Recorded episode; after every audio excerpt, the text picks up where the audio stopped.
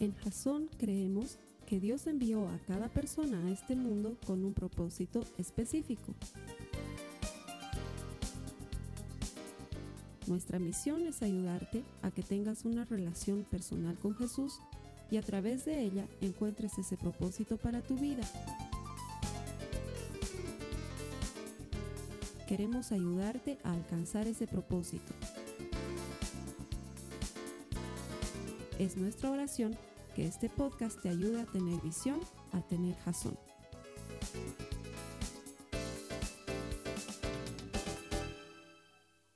La semana pasada hemos arrancado, la idea de esta serie es que podamos cambiar nuestra manera de pensar. Creo que es una cosa muy importante en la vida. Creo que muchos somos esclavos de ciertas cosas porque nuestro pensamiento nos tiene cautivos.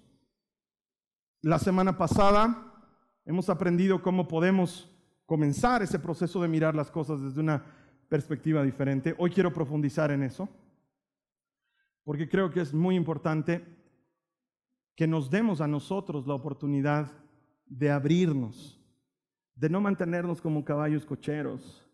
Y si hay algo que en mi vida en particular me ayuda a mantenerme así, es mi esposa. No sé si tú tienes alguien con quien charlar que te abre la perspectiva. Eso me pasa con mi esposa, porque aunque no lo crean, somos muy diferentes los dos. En nuestra manera de pensar somos muy diferentes y quizás alguien me diga, ¿y cómo es que han logrado tener un matrimonio que dure y que sea tan lindo? Porque hemos aprendido que puedes respetar la manera de pensar de la otra persona y seguir teniendo una buena relación. Creo que uno de los problemas que tenemos como país, sobre todo como país, pero tal vez también mis amigos en México o en Argentina o en Perú sufran de algo similar, es que queremos que todos piensen igual que nosotros. Y política y socialmente tenemos muchos problemas porque todos queremos pensar o azul o rojo y si no piensas rojo entonces eres mi enemigo y no debería ser de esa manera. Es muy nutritivo conversar con alguien que tiene una perspectiva diferente y que en lugar de que eso te lleve a chocar, te lleve a considerar cosas que no has considerado porque piensas de otra manera. Es sano, es bueno, es útil. Entonces, yo tengo una dinámica muy linda con la Carly, siempre conversamos y casi siempre tenemos perspectivas diferentes y eso me hace ver las cosas de una manera distinta. Pero como no toleramos eso, como la mayoría de nosotros no hemos desarrollado esa capacidad, la mayor parte del tiempo peleamos mucho con la gente porque queremos que las cosas se hagan a nuestra manera. Muchos de los pleitos que tenemos es porque queremos que se haga como yo digo que se haga. Porque yo pienso de una manera como los demás no piensan y entonces hay que hacerlo a mi manera. Y detrás de eso que nosotros llamamos testarudez, detrás de eso que nosotros llamamos terquedad, lo que en realidad puede haber es soberbia, orgullo. Las personas no se dan cuenta, piensan que el pelear por tener la razón es legítimo y quizás detrás de eso lo que estás escondiendo es soberbia. Es esa falsa idea de que tú sabes más que los demás o que tú tienes una mejor idea que los demás. Y mira lo que dice la palabra del Señor en Proverbios, en el capítulo 16, en el verso 18. Al respecto, dice, el orgullo va delante de la destrucción y la arrogancia antes de la caída. No hay manera de que vayas a tener una vida buena si mantienes una actitud de terquedad, porque en realidad detrás de eso hay soberbia. No hay que perder la capacidad de escuchar el pensamiento distinto. Y solo cuando te abres esa posibilidad, entonces probablemente cambies tu pensamiento porque también sé esto. Cambiar de manera de pensar es muy difícil. Lo sé. De hecho, para preparar esta serie, yo siempre estudio mucho lo que voy a compartir con ustedes desde la palabra, pero esta serie la he estudiado un poquito más porque está hablando de temas un poco más complejos. Entonces he investigado qué dice la ciencia sobre cuáles son las cosas más difíciles de hacer para el ser humano. Y he encontrado una larga lista de cosas que son muy difíciles y al final, reduciendo la lista, investigando en más fuentes, he llegado a cinco cosas que te voy a mostrar hoy en ningún orden específico, pero que son realmente difíciles de hacer según la ciencia. No están en orden de dificultad solo están en un orden que me va a permitir desarrollar lo que te quiero compartir. ¿sí? Una de las cosas más difíciles de hacer para el ser humano, hacer un hoyo en uno en golf. Había sido una de las cosas más difíciles de la vida. ¿Quién imaginaría? Uno lo ve como un deporte. No, había sido difícil. Es más, no existe hasta el día de hoy ni un solo humano, mujer u hombre que haya logrado hacer 18 hoyos en uno seguidos. Porque hay 18 hoyos que tienes que jugar en golf. No existe, no hay. Hacer un hoyo en uno había sido realmente difícil. Con razón pues celebran tanto. Y claro, si te pones a pensar, es una pelotita así, es un huequito así. Hay una bandera que está perjudicando. Y están lejísimos. Sí, había sido una cosa muy difícil. Otra cosa muy difícil, realizar una cirugía compleja. Dice que no importa cuán bueno seas como médico, hay cirugías tan complejas porque significa que van a tocar tu cuerpo en ciertos lugares tan delicados donde pasan ciertos nervios que están encargados de ciertas áreas o motrices o de otras áreas del sistema nervioso que hacen que esa operación sea muy complicada. Y por eso a veces hay cirugías que duran, ¿qué? ¿Seis horas? ¿Ocho horas? ¿Doce horas? 24 horas de cirugía porque tienen que tener mucho cuidado de que se toque solo lo que se tiene que tocar y no se dañe lo que ya estaba bien. De hecho, las últimas semanas he estado sufriendo mucho porque mis muelas del juicio de, de, mi mandíbula inferior nunca brotaron. Están horizontales, entonces nunca brotaron. Y parecía que una de ellas estaba empujando una de las muelas y entonces he estado sufriendo como casi un mes con el asunto. Y mi dentista me dijo, eh, vamos a tener que hacer una cirugía y sacaremos de una vez esas muelas del juicio para que ya no molesten. Hicimos la tomografía y resulta ser que una de las condenadas había hecho crecer sus raíces alrededor de un nervio. Un nervio que es el encargado de que la cara no se me caiga. ¿Sí? Entonces el, dentista me dice, mejor no lo tocaremos, no vaya a ser que toquemos ese nervio y quedes Silvestre Stallone. ¿no? Entonces, una cirugía había sido muy difícil.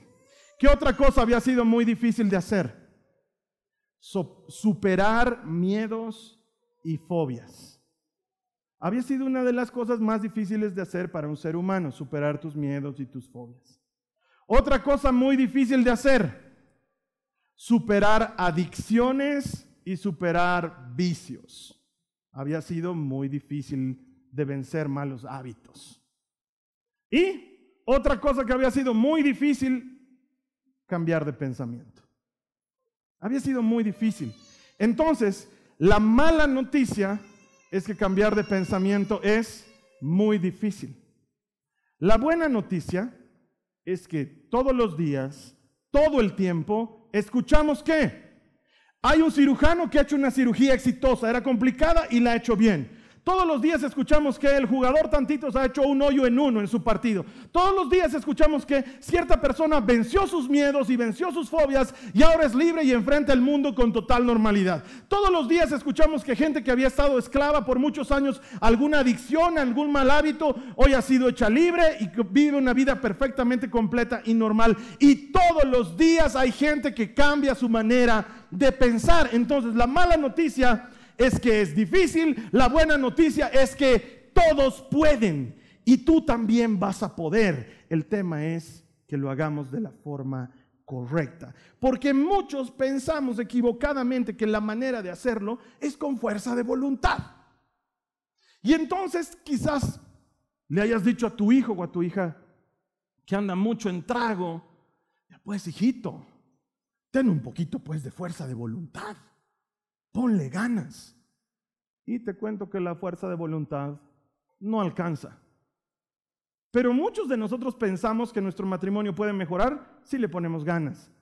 Que nuestro trabajo puede mejorar si le ponemos ganas. Y eso traducido en lenguaje común es fuerza de voluntad. Y no, mis amigos, la fuerza de voluntad es algo que Dios nos ha dado, es bueno, pero es muy limitado.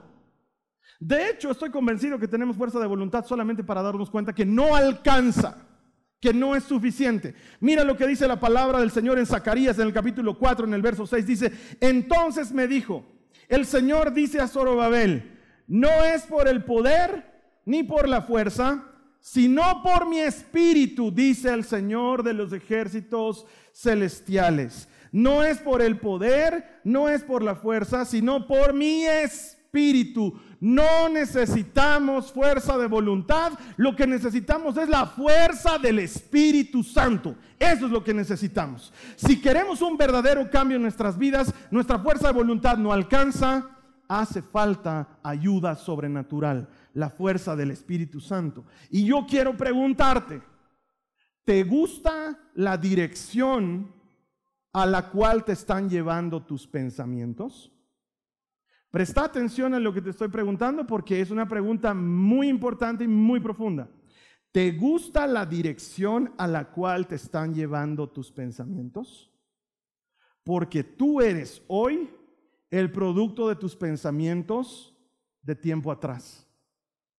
Estás viviendo hoy las consecuencias de haber pensado como pensabas tiempo atrás. Porque tu vida siempre va en dirección de tus pensamientos más fuertes. Quiero que entre, quiero que lo sientas. Tu vida siempre va en dirección de tus pensamientos más fuertes. Estás caminando hacia donde tus pensamientos te están llevando y por eso te pregunto, ¿te gusta la dirección a la cual te están conduciendo tus pensamientos? Algunos tenemos pensamientos de temor. Otros tenemos pensamientos de culpa. Otros tenemos pensamientos de víctima. Otros tenemos pensamientos de suicidio. Te están conduciendo hacia ese lugar. Un par de semanas atrás Esteban nos decía que la persona más influyente en tu vida eres tú porque te hablas a ti mismo todo el día. ¿Te gusta tu diálogo interno? ¿Te gusta lo que estás escuchando? Tu vida siempre está yendo en dirección de tus pensamientos más fuertes. Mira lo que dice Romanos en el capítulo 12, en el verso 2. Dice, no imiten las conductas ni las costumbres de este mundo, más bien dejen que Dios los transforme en personas nuevas. ¿Qué dice ahí? Al cambiarles la manera de pensar. Entonces aprenderán a conocer la voluntad de Dios para ustedes, la cual es buena, agradable y perfecta. Quizás muchos de nosotros no podemos distinguir la voluntad de Dios, que es buena, que es agradable y que es perfecta, sencillamente porque Dios aún no nos cambió nuestra manera de pensar, porque preferimos seguir pensando como nosotros creemos que debemos pensar. Si te das cuenta, la Biblia está siendo súper clara al decirte que lo que hace el cambio es que tu mente piense como Dios quiere que pienses. Hay que cambiar el pensamiento, es lo que está diciendo la palabra de Dios. Entonces podemos cambiar, hay una manera de cambiar esos pensamientos de dolor, de muerte, de sufrimiento, de pensamientos de víctima, de todo me pasa a mí, de, nadie me quiere, de vivo solo. Se puede cambiar por pensamientos de paz, de esperanza, de fe, de ánimo, de confianza, de bienestar. Se puede, pero ¿cómo? Tiene que hacerlo el Señor. La fuerza de voluntad no es suficiente, tiene que haber fuerza del Espíritu. Mi hermana, mi hermano, ¿te gusta la dirección a la cual te están llevando tus pensamientos ahora? Muchos de nosotros somos presas, presas, presa. Somos presas de pensamientos ansiosos y luego nos preguntamos por qué sufrimos de ansiedad. Somos presa de pensamientos tristes y luego nos preguntamos por qué estamos pasando por depresión.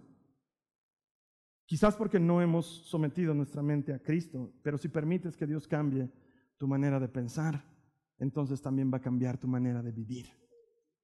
Si permites que el Señor cambie tu manera de pensar, entonces va a cambiar tu manera de vivir. Te quiero poner un par de ejemplos sencillos para que entiendas cómo la manera de pensar puede cambiar en algo muy simple para que luego veas cómo puede cambiar en algo complejo. Antes de casarme, yo tenía serios debates, no de pelearnos, pero debates con mi mamá, con mi suegra y con la Carly. Debatíamos porque yo les decía, un papá puede ser igual o mejor que una mamá.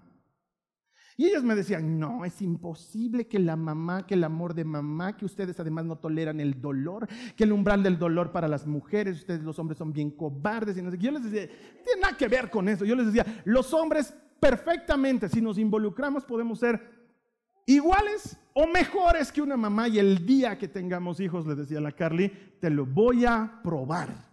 Entonces nació nuestra primera bebé, que ahora ya no es bebé, pero que obviamente nacen bebés, ¿no? Y decidí involucrarme al 140% en el asunto. Y hasta el día de hoy, estoy seguro que mis hijas jamás podrán decir, he tenido un papá ausente. He estado en todo, he estado en todo. He cambiado pañales, he dado leche, he administrado medicamentos, me he desvelado en las noches, he estado en presentaciones de ballet, en días deportivos, me he disfrazado de payaso, me he disfrazado de Woody, me he disfrazado de Papá Noel. He hecho todo lo que se podía hacer para estar presente y ser un papá extraordinario. He aprendido a cocinar porque no sabía, he aprendido a lavar porque no sabía, he aprendido a planchar porque no sabía, he aprendido a limpiar la casa porque no sabía, he aprendido todo lo que era necesario para estar ahí y ser presente. Y después de haber hecho mi mayor esfuerzo, he logrado comprobar que no se puede ser mejor que una mamá. La mamá es la mamá. Aplaudan pues mamás.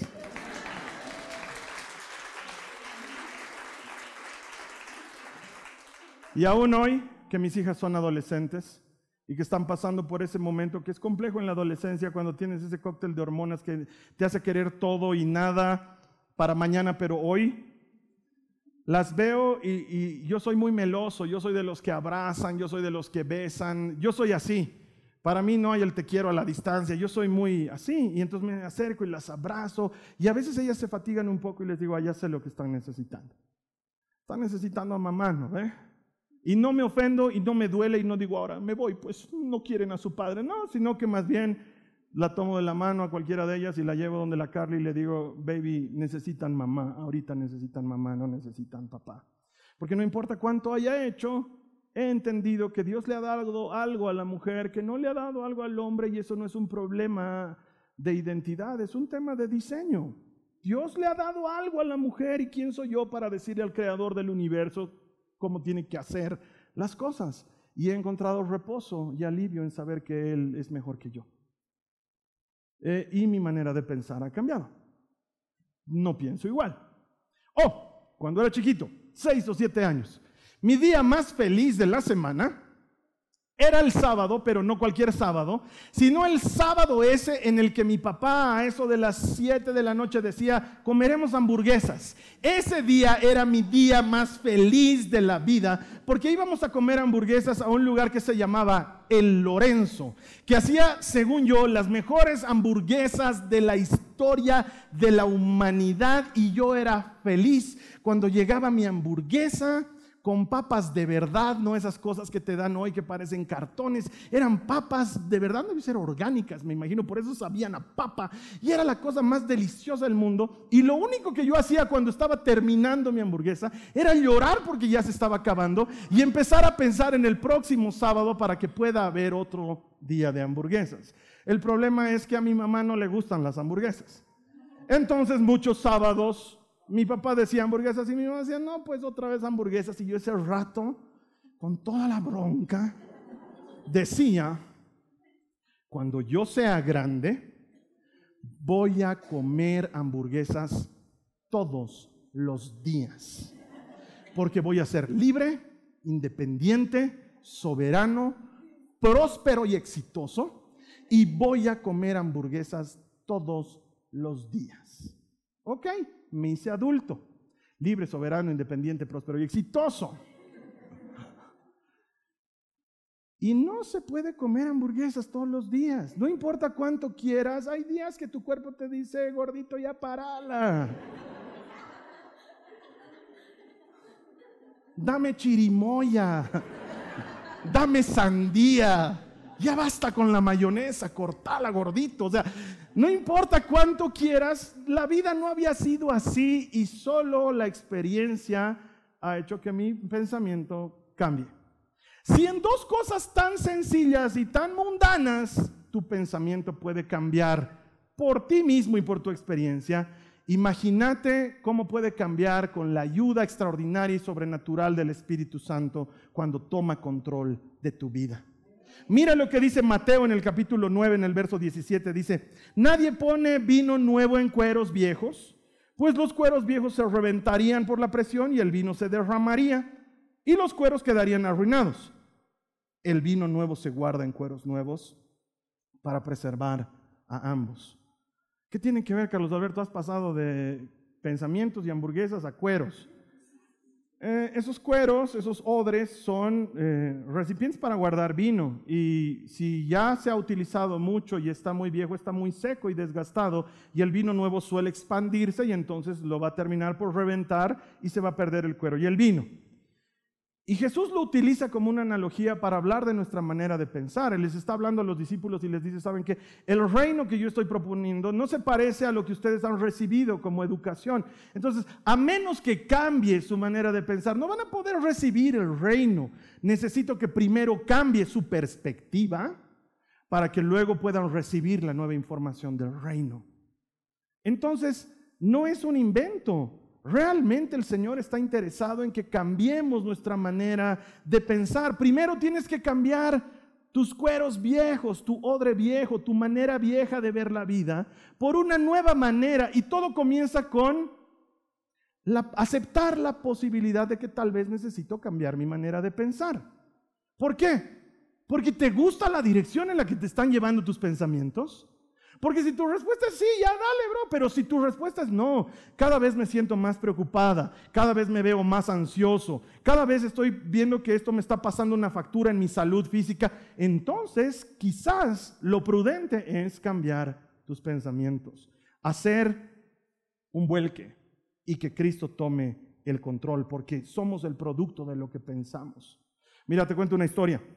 Eh, está ambientada en la época en la que los israelitas acaban de salir de la esclavitud en Egipto y van a vagar 40 años en el desierto, solo que ellos no lo saben todavía.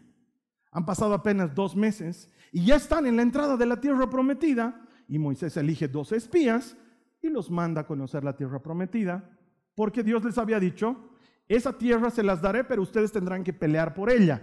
La buena noticia es que ganarán todas las batallas, pero tendrán que pelear por ella. Es como que Dios te diga, vas a salir profesional, pero tendrás que ir a la U, tendrás que dar los exámenes.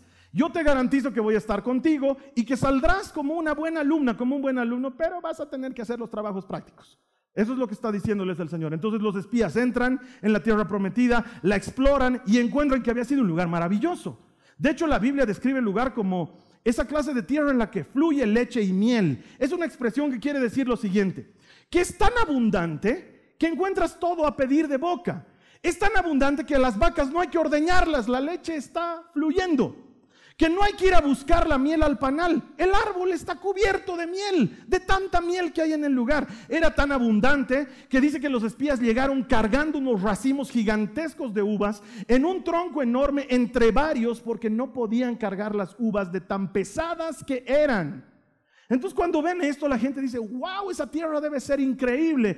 Y Caleb y Josué dicen, es increíble. El Señor nos está dando del planeta lo mejor nos lo había reservado a nosotros y deberíamos ir, pero habían otros 10 que no estaban de acuerdo y que dicen lo siguiente en números en el capítulo 13, los versos 31 al 33 dice, pero los otros que habían ido con él empezaron a desanimar a los israelitas diciéndoles que el territorio era malo. No lo hagan, les decía. No podremos vencer a la gente que vive ahí, son poderosos. Los que viven allí son gigantes, como Anak ante ellos, presta atención a esta frase, nos veíamos tan pequeños como grillos. Además es un lugar en donde no se puede vivir. Es tan malo que la gente se muere como si se los tragara la tierra. ¿Qué cosa? Parecíamos grillos. Y ellos les han dicho, no, es que nosotros nos mirábamos y decíamos, parecemos grillos. Pero, ¿son grillos? No, pero pensamos que parecemos grillos. Y claro, si piensas que te ves como grillo, Eres grillo. Es un problema. Es un problema. No vamos a poder. Claro, y entonces ¿para qué vamos a intentar? Si tú piensas que no vas a poder, no lo hagas, no te metas, porque nada te va a hacer cambiar de opinión, porque tu pensamiento está sesgado. Nos vemos como grillos, no vamos a poder. Además, odio el además. Además, dice que son bien guerreros. Además, dice que son bien peligrosos. Además, ya no hay dólar en los bancos. Además, va a desaparecer, nos van a hacer corralito. Además, así había comenzado en Venezuela. Además, en Cuba es el modelo que han aplicado. Además, además, además, además.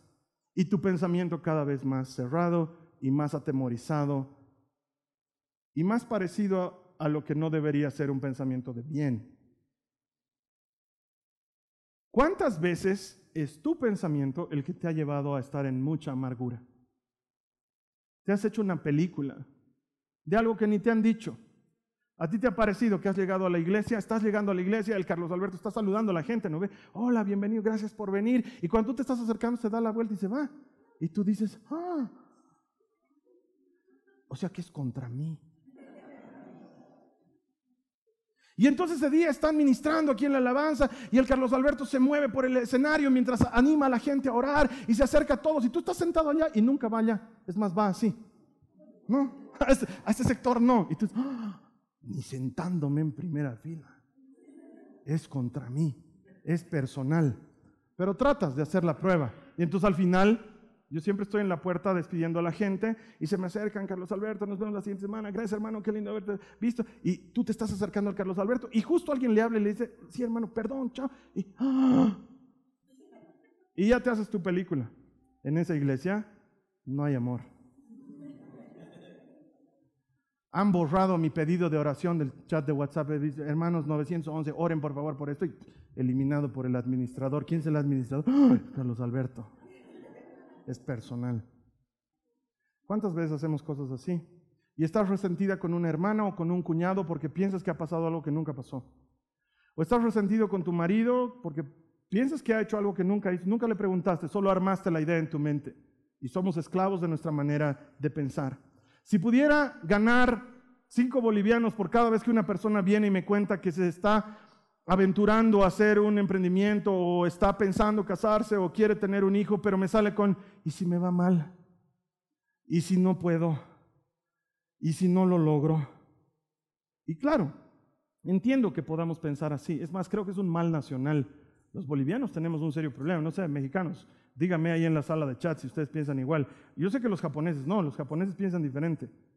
Tú a un japonés le dices, nunca se hizo, y el japonés dice, entonces yo seré el primero en lograrlo. Pero Tom Boliviano le dice, nunca se hizo, entonces ¿para qué vamos a hacer si nunca se hizo? Claro. Entonces la gente me dice, no voy a poder, no lo voy a lograr. Y esa es una perspectiva. Pero lo estás mirando de este lado, bro. ¿Qué tal si nos movemos un poquito?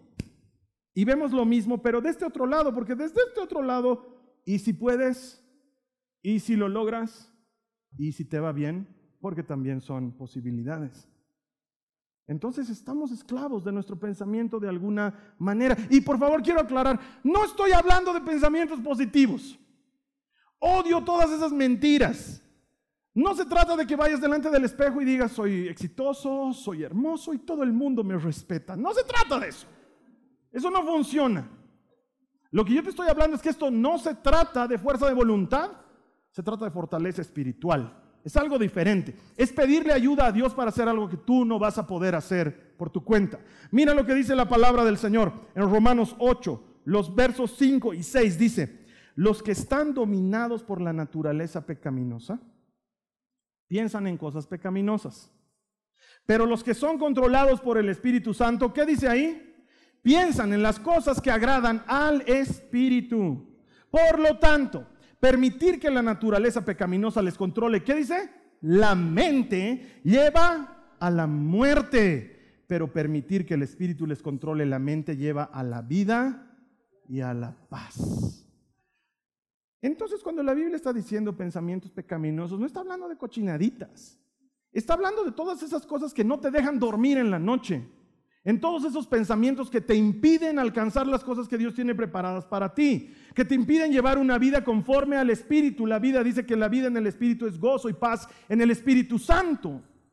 Algo nos está impidiendo, claro, nuestro pensamiento está dominado por nuestra carne y necesitamos sujetarlo al Espíritu. No necesitas fuerza de voluntad, necesitas fuerza del Espíritu Santo. Eso es lo que necesitas. Y deberías estarte preguntando, ¿y cómo, Carlos Alberto? ¿Cómo lo hago? Rindiéndole tu mente a Cristo.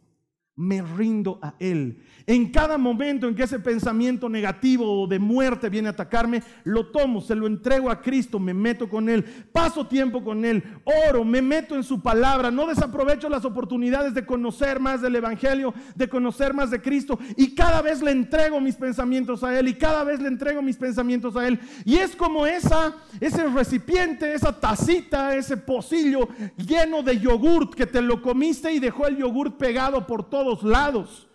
Si tú le echas agua y le echas agua y le echas agua y le echas agua, eventualmente no necesitarás detergente. Pero el planeta, Carlos Alberto, es un ejemplo.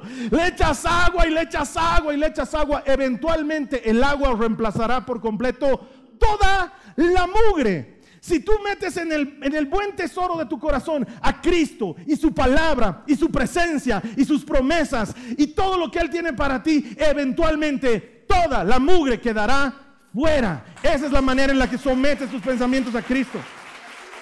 Te llenas de Cristo. ¿Para qué vienes a la iglesia si no es para eso? ¿Y para qué te interesaría ver The Chosen con nosotros si no es para eso? ¿Y para qué te meterías a la escuela bíblica si no es para eso? ¿Y para qué mandarías a tus hijos a un campamento si no es para eso? Si no es para que renueven sus pensamientos, para que salga la mugre y entre el espíritu, porque no se trata de fuerza de voluntad, se trata de fortaleza espiritual. No se trata de fuerza de voluntad, se trata de el poder del Espíritu Santo. Mira, unos años atrás me di cuenta que cuando estaba manejando veía las vallas en la calle, las gigantografías de publicidad, y habían letras que no las veía claras. Y yo me tapaba un ojo y decía, ah, no, esto sí se ve. Cerraba el otro, y, ah, no, se ve medio borroso. Entonces miraba así de todo lado y decía, creo que el parabrisas de mi vagoneta está mal. Yo le echaba la culpa al parabrisas y decía, ha fallado. ¿Cómo cambio el parabrisas? Qué pesado. Hasta que mi suegra me convenció de ir al oculista. Tú sabes que un hombre no va al médico, ¿no ve? Entonces, no, pues ha sido una lucha muy dura, pero al final mi suegra me llevó al oculista. Entonces llego donde el oculista y el oculista me dice, ¿para qué estás viniendo? Y yo le digo, porque quiero darle gusto a mi suegra. ya en serio, ¿para qué estás viniendo, Carlos Alberto? Eh, eh, no necesito, le digo, mi vagoneta tiene un vidrio raro y por eso veo medio borroso las gigantografías, pero ahorita mira, por ejemplo, veo todo súper bien, le digo, veo esas todas tus letritas de ahí abajo, toditas las veo, mira, Z, J, B chica, B grande, H, U, todito lo veo, lo leo bien. Y me dice, sí, estás leyendo bien. A ver, sentate un ratito y me sienta en su silita y me pone unos aparatitos. Y me dice, ¿qué ves? Y yo le digo, una casita. Ya, ¿y qué ves encima de la casita? Nada, le digo, no tiene nada encima de la casita. Entonces, ahora me dice, nada, es la casita, le digo. Y ahora que, ¡Ah! hay un pajarito encima de la casita. O sea que ese tu lente pone pajaritos en la casita. Y me dice, no, no, no, ese es un lente que ha aumentado tu, tu visión de lo que estás viendo. Y empiezo a mirar y digo, Ah, cierto, hay pasto alrededor de la casa. ¡Ah! La casita tiene puerta. ¡Ah! Hay una ventana. Hay un niño en la casita. O sea, miles de cosas que no veía antes. Entonces, saco mi cara y me dice, te pondremos un lentecito, agarra, busca y me pone un lente y veo y, ¡ah! Dios mío, se veían los pelitos que se había afeitado mal aquí, no se había... Y le digo, puedo ver que esta parte no se la ha afeitado bien, doctor y puedo ver el color de sus ojos, había sido, y empiezo a mirar a todo lado. Ese verde, es bien verde. Y, ¡ah! y me miro al espejo y, ¡ay, qué churro!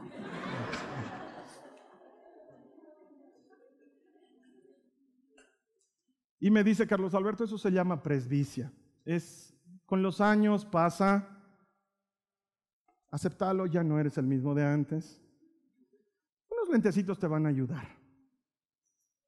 Y yo me pregunto, tal vez estamos viendo la vida sin saber que necesitamos lentes, sin saber que lo que cambiaría nuestra situación sería tan solo un pequeño lente, clic, el lente de Cristo, ese que te deja ver la vida como Jesús la ve.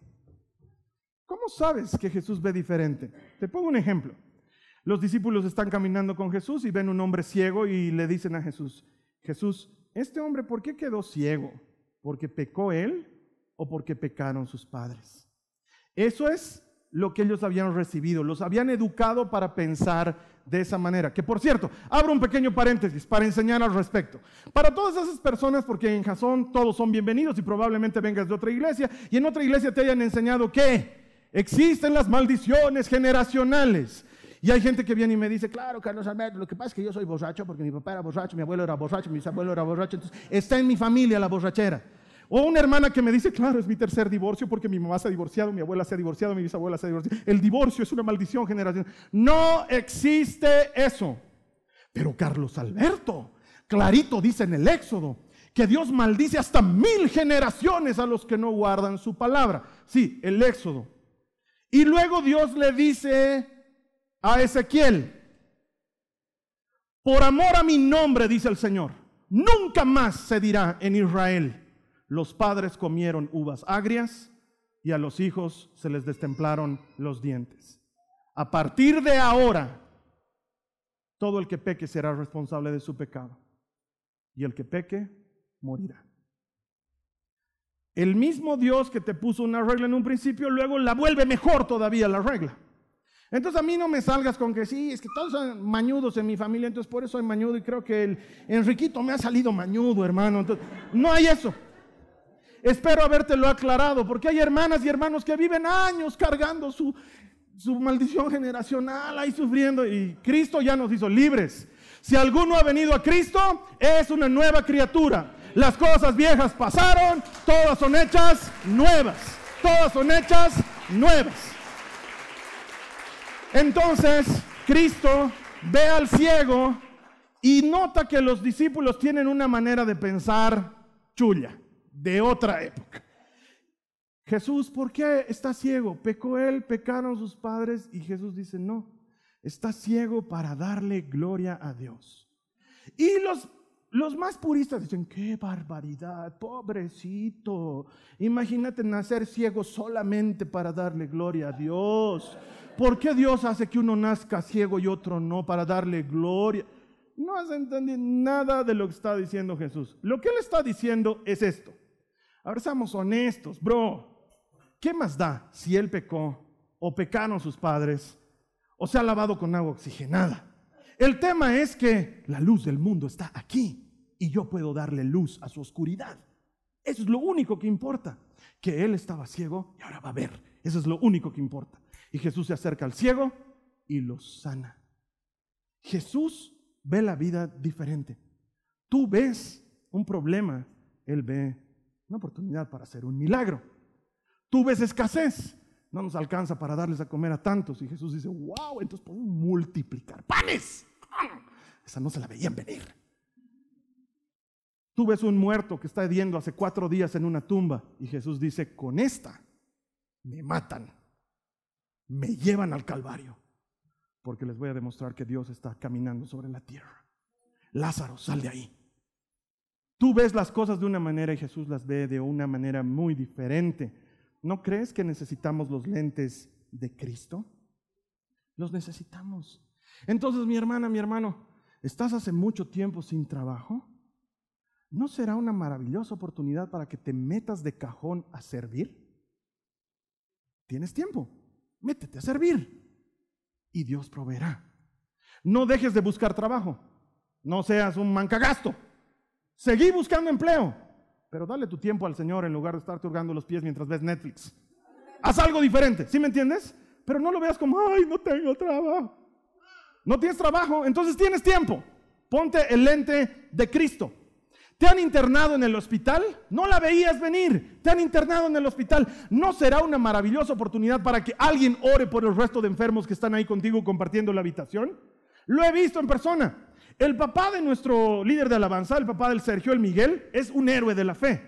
De pronto empieza a enfermar y se pone mal y durante dos meses va de clínica en clínica, de hospital en hospital y no daban con su diagnóstico y eran piedras expulsándose de los riñones. Yo no entiendo por qué no daban con el diagnóstico. Ya del solo dolor debían haberse dado cuenta, pero bueno, no soy médico, ellos sabrán. Entonces, un día el Señor me habla y me dice, Carlos Alberto, anda a orar por el Miguel.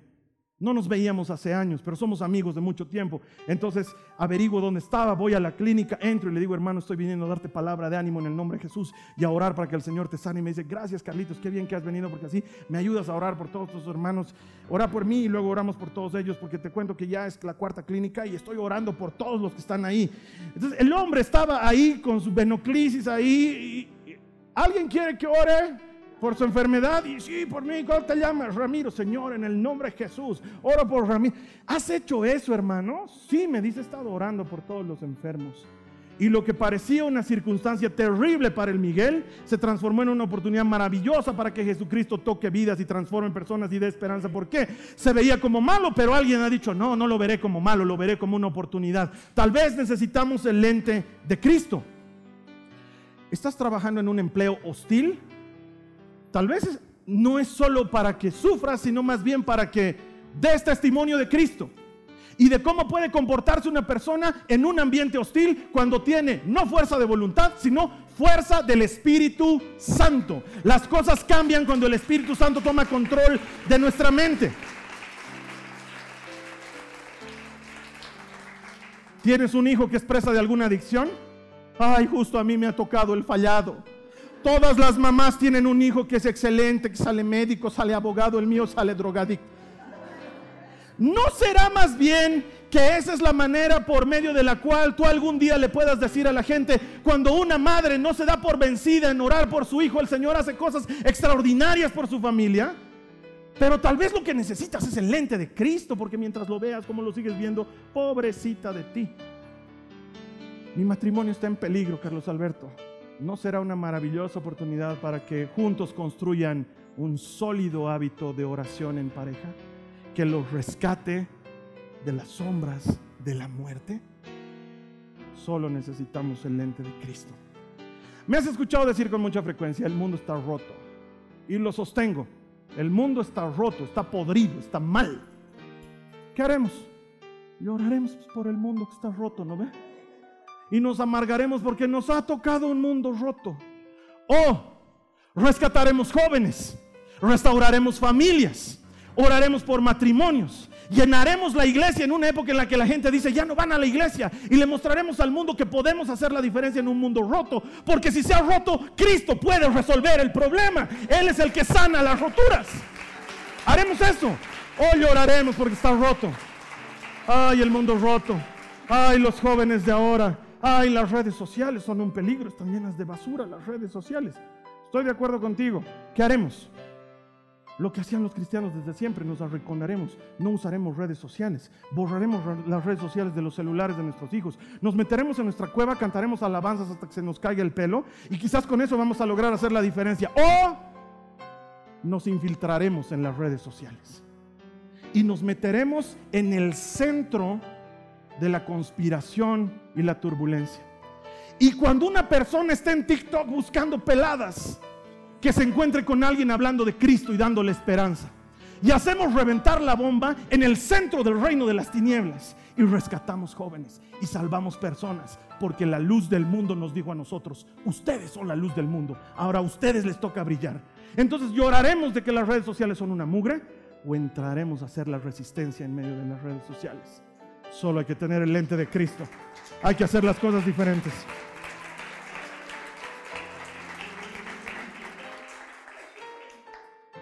Cierro.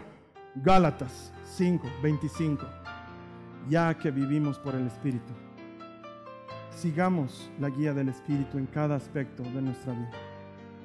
Si vivimos por el Espíritu, que Él maneje. Eso está diciendo Pablo. ¿Vives por el Espíritu? Dale el volante. Tú ponte al lado.